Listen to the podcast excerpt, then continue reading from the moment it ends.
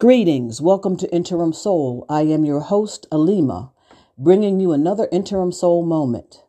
Today's topic is Being Alive, Part 2. I believe that the greatest thing about being alive is being alive.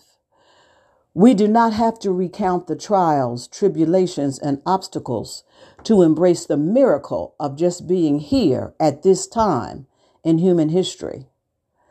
Everything else pales in comparison to being given the opportunity to experience the miracle of living.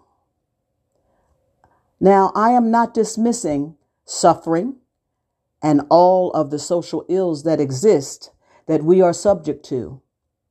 I am bringing the power of our thoughts and how we look at our lives to the forefront.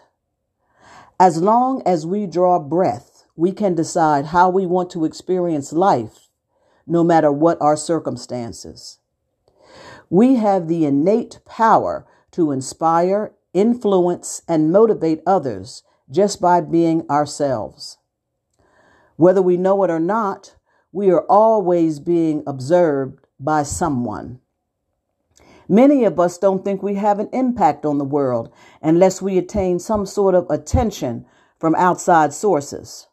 However, just being alive is an opportunity to be and do your best by spreading love, sharing what you have, and being available to hug, listen to, and encourage those around you. Yes, being alive can be a complicated proposition, but mostly because we make it that way. When we stop to think about the miracle we are each day, the creator, the creator will bring us all that we need. Surrender is one of the most important aspects of being alive.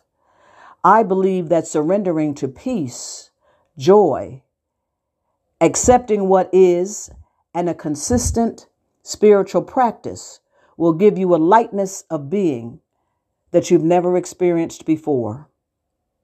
Today, take a deep breath Put your hand over your heart and listen to the rhythm of your life. This concludes another episode of Interim Soul.